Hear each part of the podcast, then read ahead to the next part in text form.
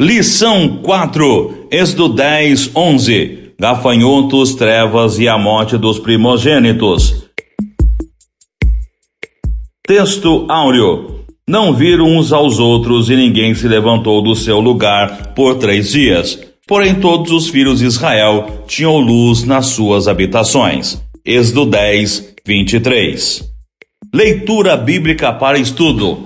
Êxodo 10, 10, 29. Verdade prática. Deus é o Senhor sobre luz e sobre as trevas, sobre a vida e sobre a morte. Introdução. Veremos as últimas pragas sobre o Egito, a praga dos gafanhotos, a praga das trevas e finalmente a morte dos primogênitos quebram as últimas resistências de Faraó e Deus garante a Moisés: ele vai expulsar vocês. Tópico 1 A praga dos gafanhotos, Êxodo 10, 3 a 10. Calcula-se entre 10 meses e um ano o período das pragas sobre o Egito. Subtópico 1 Até quando, Faraó? Êxodo 10, 3. Até quando recusarás humilhar-te perante mim? Deixa ir o meu povo para que me sirva.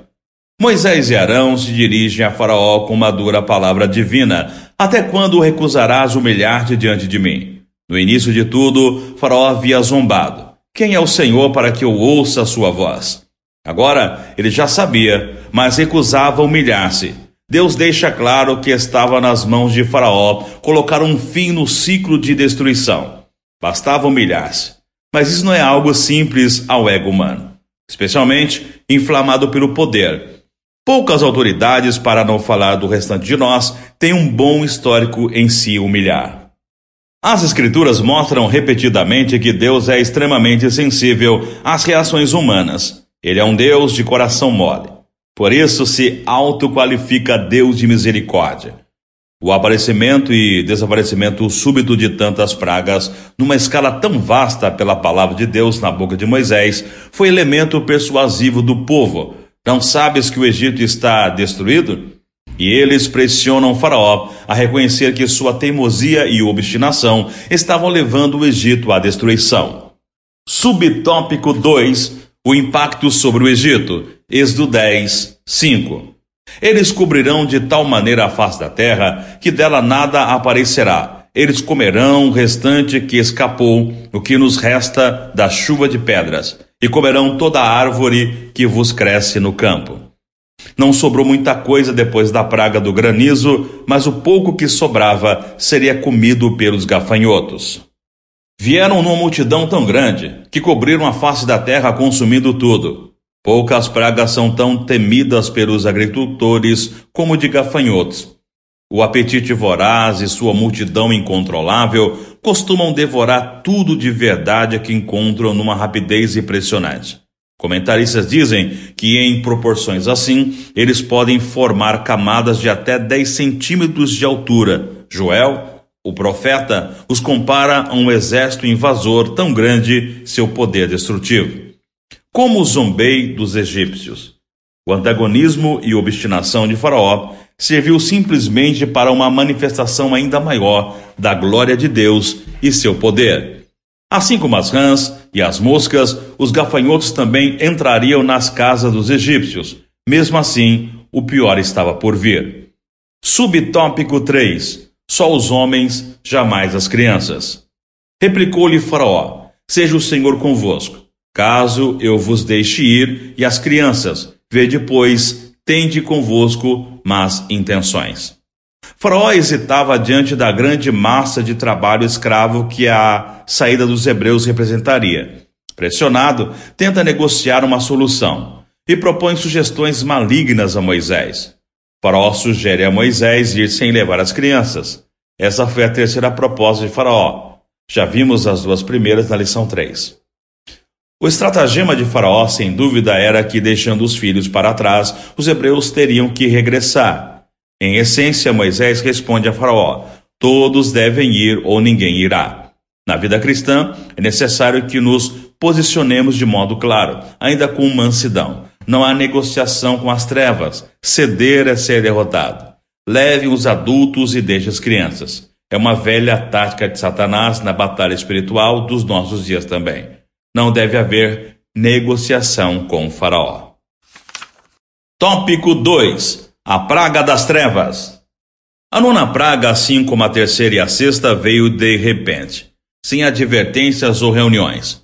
Três dias de trevas, como se fosse meia-noite. Mais uma vez, Faraó cede e mais uma vez volta atrás.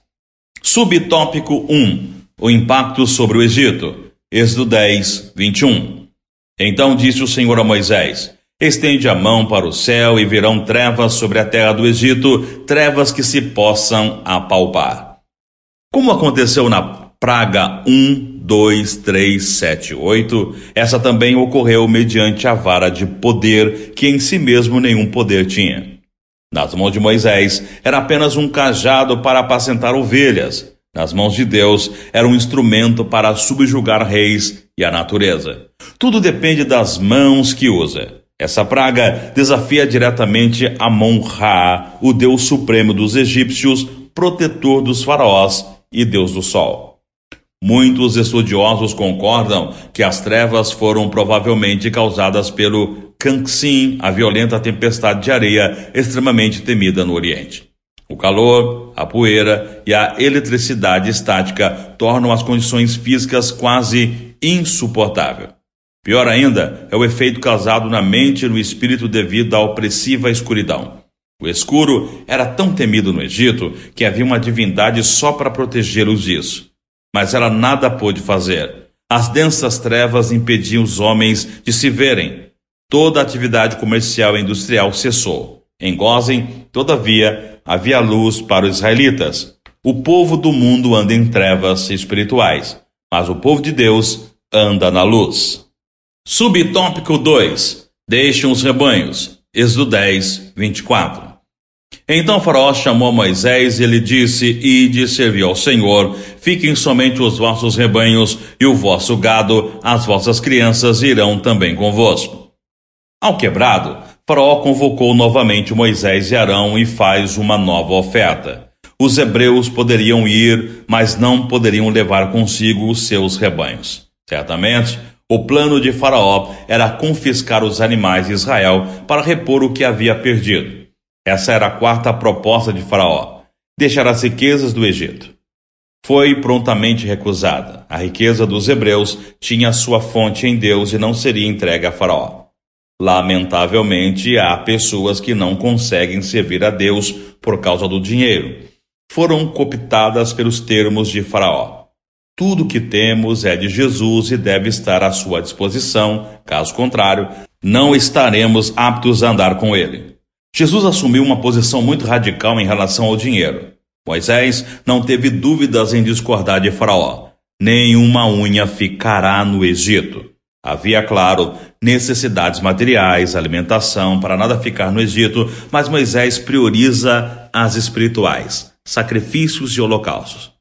Há um ensino aqui. Quando um servo ou uma serva de Deus devolve o dízimo, oferta no reino ou abençoa gente necessitada, está dizendo que sua renda pertence ao Senhor e não a Faraó. Subtópico 3.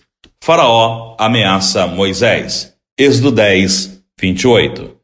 Disse, pois, Faraó a Moisés: Retira-te de mim e guarda-te que não mais vejas o meu rosto, porque no dia que vires o meu rosto morrerás. Nesse texto, Faraó faz explicitamente uma ameaça a Moisés. Ele realmente se considerava divino. No dia que vires o meu rosto morrerás. Em Êxodo, o verdadeiro Deus diz a Moisés que ele não podia ver a sua face, senão morreria. Faraó acha que de fato é um Deus. Certamente, se pudesse, Faraó já teria matado a Moisés. Muitos que importunaram e desafiaram reis e poderosos morreram por menos que isso.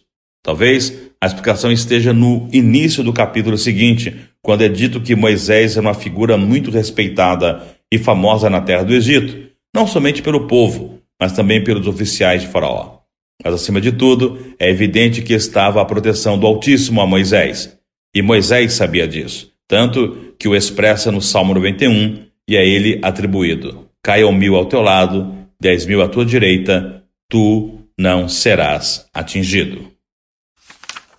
Tópico 3: A morte dos primogênitos.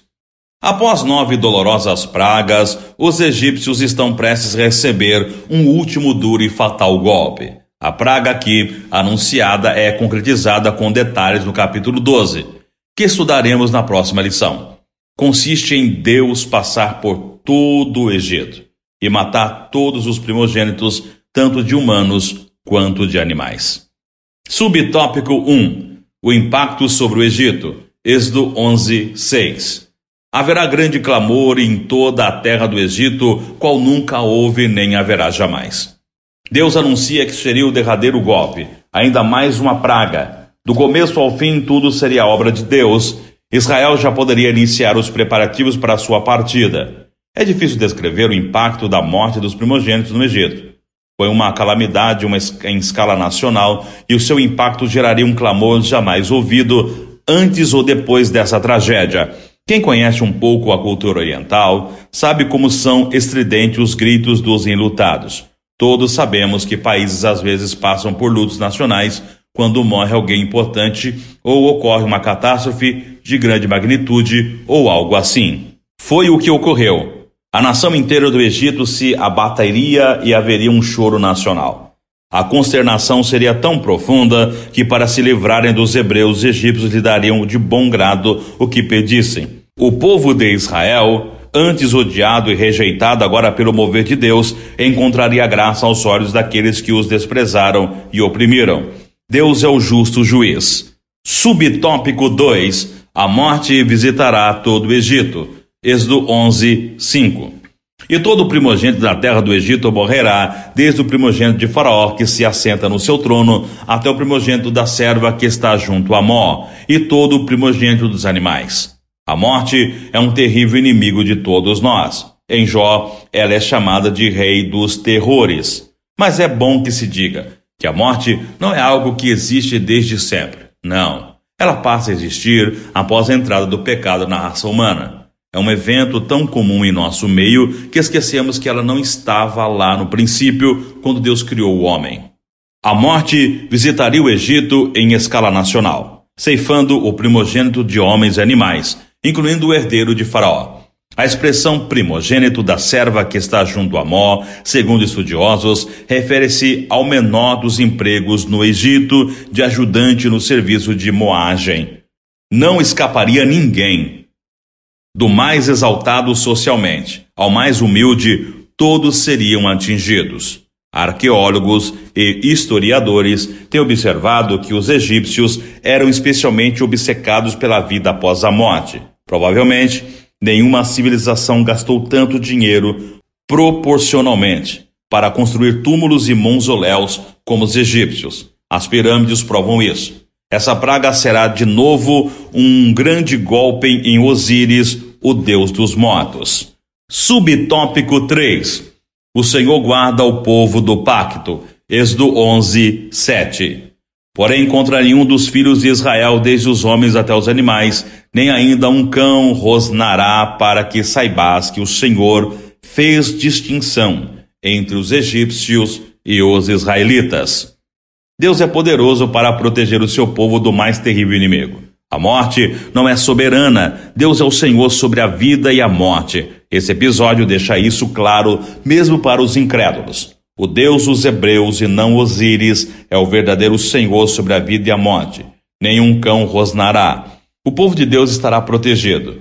Quem pertence a Cristo pode descansar em paz, pois ele é soberano sobre a morte e demonstrou isso durante o seu ministério.